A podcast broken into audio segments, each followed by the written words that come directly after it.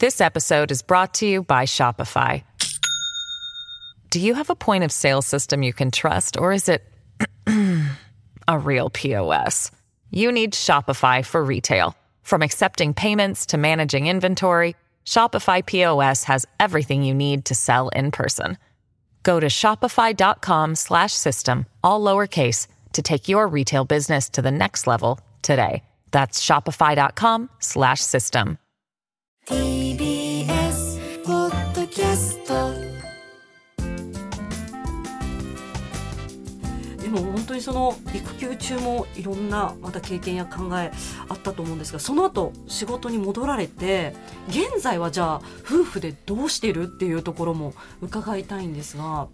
澤田さんどうでしょうか？えっとですね、はい。うちは、えっと、妻の仕事がすごい早いので、朝ごはんと送り出しは基本僕がやる感じです。うんあ三人とも。そうですね。うんうん。保育園連れてくのと小学校。で今夏休みが大変でお弁当なんですよ。で お弁当だから朝起きて作って朝ごはん作ってはい。っていうね送り出してみたいな感じなのでちょっともうな夏休みは本当本当冷凍食品ありがとうって感じ。助けられてますうん、そんな感じですね。はい。今朝何時起きなんですか？まあでも僕は6時半ぐらいですけど、なので、えっと、国会が今ちょうど閉じてるんで、そんなにバタバタしてないからいいんですけど、これが本当に国会と被ってたりとかすると大変なんですけど、まあ国会、あの、タイムスケジュール的に夏は閉じることが多いので、これで選挙来てたら地獄だったんですけど、選挙がないので、今は大丈夫っていう感じですね。なんとか回せてるっていう感じですかね。あと、習い事とかが始まってくると、じゃあそこどっち連れてくみたいな話とかが出てくる感じですかね。それはその随時連絡取り合ってっていやあの、まあ、一応き夫婦で決めて、この日は空いてるから、じゃあ、逆に言うとそこはもう仕事入れないようにするからっていう感じにして、連れてくとか、っていう感じですかね。はい。ハセンさんは今どうでしょう？今はですね、はい。まあ妻は専業主婦で、まだあの、保育園行ってないんですね。2歳から幼稚園行くっていうのはもう決めてるんですけど、で、そういう意味では朝、まあ、早朝起床して、家事とかは妻が非常にですね、ご自身のルーティンがあるようでして、あちゃんとええこういう順番で。その聖域には入り込まないというルール作りを、まあ、うまくこの1年間で構築したので、え基本的には、その朝ごはん食事とかは妻に任して、私はその、まずこう遊んでる、まあ、おむつ替えるところからスタートですけど、まあ、水あげるとか、いろいろこう遊んで、でまあ、食事一緒にえーとって、まあ、仕事があるときは、仕事に行って、早く帰るとき、まあ、そういうときもそれぞれって感じですけど、まあ、意識してるのは、まあ、さっきのその休みを取るっていうのと、まあ、リンクするんですけど、例えばリモートの日を1日確保するとかですね。昨日もそうだったんですけど、あえて家で仕事をするっていうことですかね、まあ、なかなかあのあ集中できないなって思う時もありますけど、まあ、とはいえ家にいるっていうことが大事だったりするので、えリモートの日を作るとあと,、えー、と例えばですね今までは使ったことはなかったんですけどベビーシッターさんをお願いしてみて、えーまあ、それこそその時間帯は夫婦で出かけるとか、妻にまあ一人の時間を取ってもらって、ちょっと友達とじゃあ会ってききますねとか、そういう、えーまあ、時間の、うん作り方っていうのを心がけてるって感じですかね。はい。そう私もあの最初ベビーシッターさんってそんな、ね高級なとかって思ってたんですけど結構あの区の補助とか、ね。あの本当にうまいこと使えば、本当数百円になることもありますよね、はい。1時間数百円とかでお願いできることもあるんで、はい。そういう仕組みどんどん知っていくことそもうこれ必要なのかなっていった方がいいと思うんですよ。うん思いますね。知らなかったんでね、うん。やっぱりそういう意味ではずっと妻も自分で向き合わないとっていうことでストレスが溜まってしまうと良くないので、はい。結構会社の福利厚生とかでもね、はいあったりしますよね。あなんか、ーなんか割引にチケットなるような。が、はい、うんうんうんいくら分みたいな感じで。だからちょっとそうなんですよね。まあ話それちゃうんですけど、専業主婦の方の、なんだろうな、育児って、こんなに大変なんだよっていうのはちょっと発信したくてですね。実はメッセージも来てまして。あ、本当ですか？あのね、ベビマヨで、はい。その取り上げてる方が、あの、結構仕事に戻られて、はい。その、まあ、育児もやってますっていう方のお話が多いんですけど、専業主婦もすごく大変だから、もうぜひそのお話をしたいっていうメッセージもいただいて。りそうですか、ねえ。結構ね今まあ共働きもあのはい。普通になってきて、そういう意味ではこう1歳からじゃあ預ける保育園に入れるとか、まあこういろいろそういう人同士でまたコミュニケーション取って情報にアクセスすると時あると思うんですけど、専業主婦同士で、えっ、と、コミュニケーション取れるかって言われたら、意外に孤立してしまうケースもあったりするんですよね。まあ、支援センターで、ちょっとこんにちはみたいなことはあるかもしれないんですけど、あれ意外に誰に相談していいんだろうみたいな、自分の親族だけっていうケースもあったりして、だそういう時にシッターさんが使いやすいとかですね、まあ、遊ぶ場所があるとか、その保育って一時保育でもそうなんですけど、環境整備が整ってくるといいと思うんですよね。結構、はい、大変だと思いますよ。だってずっと一緒にいて、はい。見てそして楽しめる遊びはないかと探して、安全を守ってっていう。そうなんですよ。ねそうですよでね世の中がやっぱりこうキラキラして見えちゃうじゃないですか。うんうんいいのかなこれはで私とかなんかそういうことも含めて孤立を生まないような仕組み作りができるといいと思いますね。どうありがとうございます。えミキさんは今どうでしょうか、はい。えー育児にどれぐらいどんなふうに関わってらっしゃった？りはい、えっと私は復帰して仕事してるんですけど、妻は引き続き、あの育休取っておりまして、はい。えっと来年の3月まで保育園入れるまでですね、あの取っているので、まあ、専業主婦の方と同じような、あの形になってます。で朝はごもう今5時ぐらいに起きるんでなんかあの太陽が出てく明るくなるともう起きちゃう。子供が。子供別にいい健康的。もうはい。あのぜはい、部屋真っ暗にしてるんですけども、それでも全然もうダメで、うん。5時に起きてるんおはようってで、もう、はい、あの、3人とも5時に起きはいるっていうような生活です。はい。で、えーっと、まあ、そえーっと、床の掃除とか、えーっと、離乳食はあげるの、作るのは妻で、あげるのは私って分担してたりするんで、もうそこは本当に分担をして、私が会社に行く。で、妻は引き続き家にいるっていうような生活ですね。はい。で、その分担は自然にできていったんですか、そうですね。はい。うんそこは、あの、あの、先ほども話したように、結構妻のルーティンというか、ルールは決める派の家庭ではあるんですけど、まあ全部任せすぎちゃうと、僕はちょっと気持ち悪かったりするんで、そこは、ここだけやらしてとかですね、あの、取っていくような形で、うちはやっていますね。はい。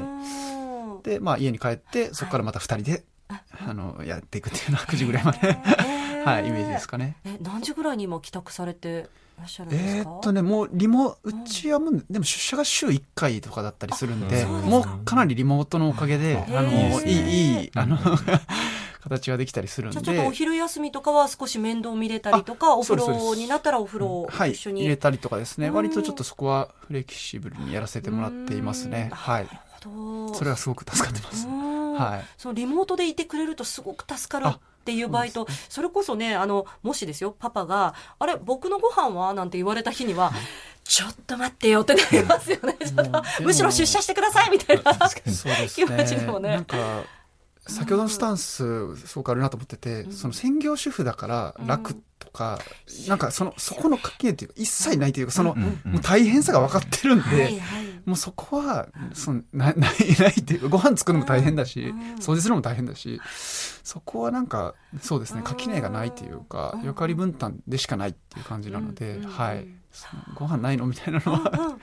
そう発想としてはないっていうか、ないですねうん確かに、うん。まあ、一緒に取りますよねだから。基本的に食事の時間はもうみんなで一緒にそうですね。別々ではないかな、一緒に食べてっていう。むしろ食べないっていう選択肢がありますから。あ、そうですか、はい。へあー自分だけだったらですね、もう、うんうん。はい。えー、そっか。一緒だから食べるよって食べいう食べられる家で食べられるんですけど、もう、うん。はい、だったら早めに行って自分で食べますっていう感じになりますね、ど。本当にそれぞれの役割分担があるっていうことなんですけど、もうあの育児と仕事をまさしく皆さん両立されてると思うんですけど大変なことってありますでしょうか？澤田さんいかがですか？まあでももう日常になっちゃうんであんま大変とか思わなくなっちゃう感じはしますけど、うん。何度かその妻はやっぱストレスになっちゃって、うん。えーと病気かかって入院したことがあってその時は結構大大変というか、まあ、最終的には、えー、と妻のお母さんに来てもらえたのでよかったんですけど、まあ、入院とかすると終わるっていうことはやばいのであそうギリギリまでやりそうな時は本当や休まないとっていう感じは夫婦の中ではあるかもしれないですね。事前にうん。休みを取っていくっていうような。しかも1回じゃなかったんで、うん。2回とかだったんで、あはい。ーなるほど。それはでもだんだんこう分かってくるというかあ、そう、やばそうっていう感じは、だから、えっ、と、妻の方も分かってるので、はい。で、こっちも、まあ、見逃さないようにはうん。しようとは思ってはいつつも、うん。まあ、まあ、その、病気になっちゃうのはしょうがないんですけど、まあ溜めすぎないようにはっていうのはありますけど、はい。実際どうなってるかはちょっとよくわかんないですね、まだ。はい。うんみきさんはいかがですか？そうですね。あの先ほどの話で、あのもう大変さあんま感じないというかあの日常なんでって話ですごいもうベテランの先輩。で 僕はあの最近そのヘルパンギーナっていうのがかかったりとはかい。もう1か月ぐらい下痢とそのその子供が病気になったらこんなに親も食らうんだというかその病気で食らうっていうよりはしんどそうなのが精神的に辛かったりとかだずっと抱っこしないとぐずるっていうので平日は妻がずっと抱っこしててもう帰ってきたらもう大なんかもうぐったりってもうぐったりで育児アプリでもう子供が30分とかしか寝てないみたいなその昼昼寝もっと寝るんですけどそれ見てもううわこれ相当大変そうやなっていうのを思ったりとかするんで病気になるとこんなに大変なんだなっていうのがあの育児入る前は、まあ、お父さんかあのなんていうんですかね休んでるっていうのが、まあ、分かるんですけど働いてる方が子供いらっしゃる方は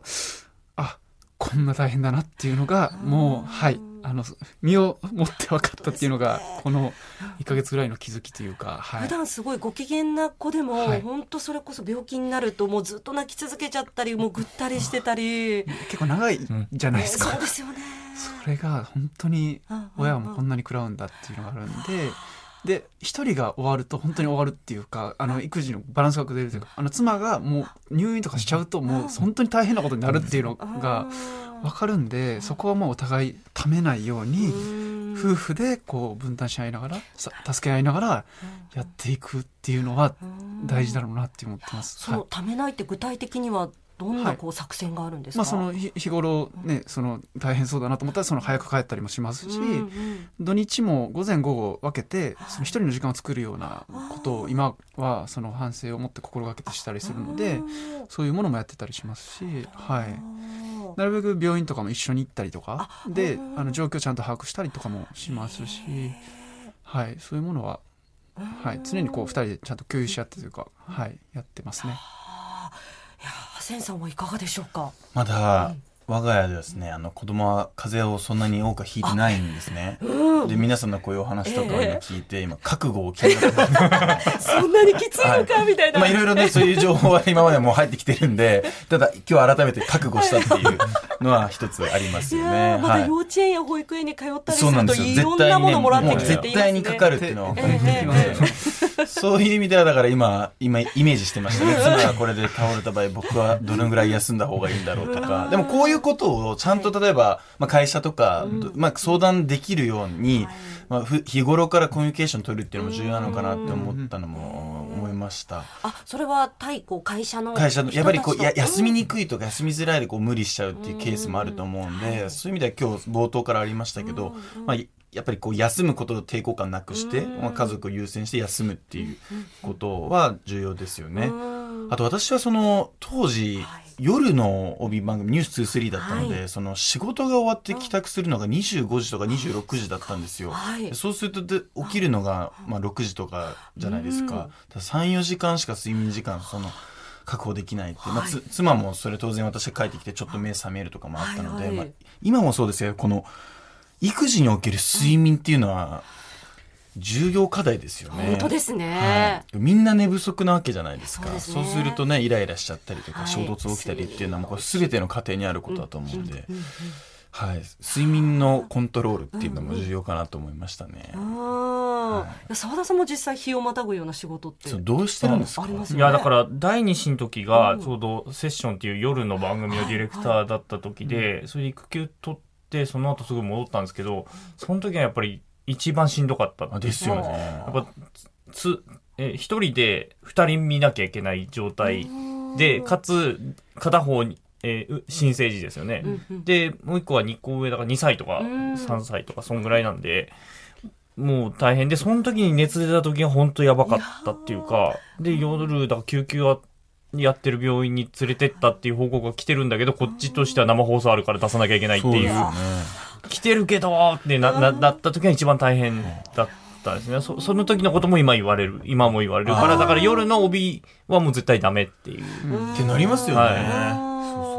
それよくあのねママの方がそういう対処をするっていうのもありますけど、まあ、パパも同じっていうことですよね。まあでも帰れなかったですね。だからその時は極力変われた時は変わったんですけどっていう感じ。うんうんでもラジオとか本当人いないんで。もう休むわけにいいかなないくみたいなると本当成り立たないっていう本当に放送出ないっていう感じになっちゃう時だったんで。今はまずもう記者になったんであ割と自由に時間は使えるので本当に大震災とかそういうのがなければ大丈夫っていう感じなんですけど本当仕事内容もそうですし、先ほどハセンさんおっしゃったように、その仕事を一緒にする人といかにコミュニケーションを普段そうですよ取ってねおくかっていうのも大切なんですかね。重要だと思いますけどね。うん。そういう人だって思ってもらっとくっていうのはすごい大事ですよね。はい。なるほどあの、この人は、あの、子供熱出たら帰る人っていう風に、男性でも思ってもらうように空気作っとくっていうのはすごい大事っていうか、だからそういう意味でさっきの、あの、その状況をシェアしとくっていうのはすごく、かあの、職場環境としてはすごく大事というか、あの、い第一子の時にその、あ、第一子か、第二子か、の時に、えっ、と、その、夜の番組ついてた時があったんですけど、昼間早めに来て、事前に仕事しといて、その、送り迎えのタイミングだけ、僕、会社一旦抜けるっていうのをやってて、なので、そんなことって本当は多分ダメなんですけど、いや、そういう人ですっていう感じの空気にして、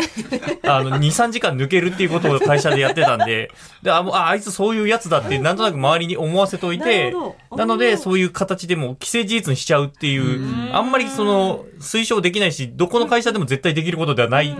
働き方だからできたっていうことではあるんですけど、まあそういう意味では TBS いい会社だなと思うんですけど、はい。なんか周りにそう思っといてもらえるっていうのはすごく大事だし、自分がその下に誰かがついた時に、あ、そういう状況あるよねっていうことを分かってるってことはすごく大事なことだと思うんですよね。あの、同じ状況にある男性社員でも、あ、そ子供熱出たら帰るっていうのはあ当たり前だっていうふうに自分が思ってれば、あ、それは全然、いけいけいけって言えると思うんですけど、そこが全く分かんない人が上に来てたりとかすると、なんでってなるっていう感じはあると思うんで、まあ、そこすごく大事だなとは思いますね。別に最近そこまで言われないくないですか？どどどうなんでしょう？どあ、でも、でも働く場所によっても多分違うのかもしれないですよね。そうですね。会かかなりマッチョな会社とかだと今でもあるのかもしれないですあるあるのはあるとね思います。アンケートでもよく見るんで、会社の雰囲気で2週間しか取れなかったとか、やっぱりそれは、はい、よくアンケートとかで回答であるんで、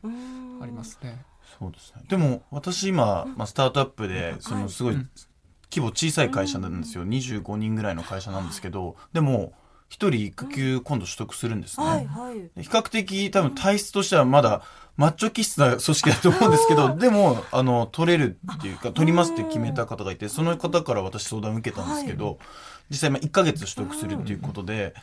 なんか変わってきてるなっていうのは思いますけどね。なんかすごい激務で人がいないと回らないっていうのは確かなんですけど、とはいえやっぱりそういうところを、まあ、優先して取りますって、あの、こう、取っていいですよっていう環境みたいなのは、少しずつですけど、整備されてきてるんじゃないかなと思いますね。なんか業種にも結構よるんじゃないかなと思って一回インタビューしたんですけど、学校の先生あ。取りやすいと思ってたんですけど、はい。すごい取りにくいって小学校の先生。へそうなんです。なんか女性の先生ってすごい長くね、長めに女性の先生はそうかもしれないですその方はパパだったので担任を持ってるってなるとあっていうのでちょっとびっくりして公務員であ学校の先生やってるっていうので聞いてとかあと介護とか飲食系の方。あれですよね。だから今のおっしゃってた職種の方々って多分周りへの、なんて配慮っていうか、見えないプレッシャーみたいなのを感じやすいかもしれないですよね。小学校とかは結構奉仕を求められる感じもあるし、あのあー介護。か替えが効かないとか、うん。あと担任変えると保護者さんからね、うん。なんかその、あったりするんじゃないんですかやっぱり。なんでこの時期にか変わるんだっていうのは、あー最後まで見てよっていう。方もいらっしゃるんだと思うんですよね、うん。はい。まあそこも含めて社会が変わっていくっていうか、うん。であると思うんですけど、はい。あーそっか。職種によってっていうのも実際あるんですね。はい。それが本当にもっともっとこう自由になってでもちろんあの、ね、たっぷり取る方もいれば取らないっていう選択肢を取る方もいてもいいわけですもんね。はい、なので多様性みたいなお話が先ほどおっしゃったようにすごく重要だなっていうふうに僕も、はい、それが当たり前になるというか、うん。うん。いろんな考えがあっていいよねとかっていう話ですよ。うん。なるほどいやでも実際ハセンさんのお話聞いてても社会も変わってきてるんだなっていう感じもあるんですけれども今もし皆さんが育休をまた取るとしたら赤ちゃんがあのどれぐらいの時期にその産後すぐだけではなくて赤ちゃんがどれぐらいの時期に今度はどれぐらいの長さでそして何をされるかっていうそこまでちょっと聞いてみたいなと思うんですがミキさんいかがでしょうか？はい。時期は私はやっぱり半年まあた同じ時期か、ぐらいで、はい、かなっていうふうに想定をしてます。はいはい、まあちょうど良かったかなといううんうん。感じなので、まあ半年かなという感じです。あとまあ反省点としてさっきの自分の時間を作る、相手の時間を作るっていうのを、まあ、お互いできればやっぱりもっと良かったなっていうふうには思っているので、まあちょっと一人目だったので、やっぱりね子供にこう不安とか。はいそういう気持ちが大きいのはあるんですけど、まあ、そこはよりそういうのもできたらよかったなっていうふうには思ってます。澤田さんいかがですか？そうですね。やっぱ最初にの期間は取りつつ、はいその後にどうするかっていうことはもう一回ちゃんと話し合うかもしれないですね。うんだから、その仕事に戻る時なのか、はいお互いの戻る時のどうするかっていう話とかですかね。はい。そうか産後すぐで一回取るのとまたもう一度取れるチャンスがあるんだったらっていう感じですね。うん。本当は、本当はだから多分、職場復帰するタイミングで取るっていう人も、あの、相談してくれる会社の人は結構多くて、で、パートナーは職場復帰するタイミングで取るっていう人たち、人もいて、で、そこでっていう話もあるし、まあ、まあまあ話し合いますね、多分ね。ううんん。話し合いまあ大切直後は大変なのでう、ん。あれは、のは分かりつつもっていう感じですかね。何をされるっていうところではどうでしょうか？いや、でももう、いや、もうでも本当に新成人の時のことってびっくりするぐらい忘れるんですよ。すごい大変、多分大変すぎるから、もう次う埋めなくなっちゃうからだと思うんですけど、夫婦揃ってきょ今日これ、このポッドキャスト収録するにあたって、何大変だったかなっていう話をしたんですけど、もう忘れてるよ大変すぎてっていう感じだったんで、だから、まあ同じことしちゃうんだと思うんですよね、多分ね。それの精度が少し上がるみたいな感じだと思いますね。なるほどありがとうございます。ちょあミキさん。一個だけちょあっとあお願いします。言い忘れてたというか、産後直後からあの育休は取りたいんですけど、実はあの妻が里帰りしたんですよね。あはい。九州の方なんですけど。はい。で実は僕もですね意気こ意気込んでもう最初から僕もあの妻の実家にはいはい。1ヶ月いるっていうのを決めて 言ってたんですけど、はい。うん、あの大変でした。別の別のちょっと気遣いが。あのまあ頑張れると思ったんですよ。はいはい。なんですけどやっぱりつまね実家に 相手方の実家にずっといるって、こんな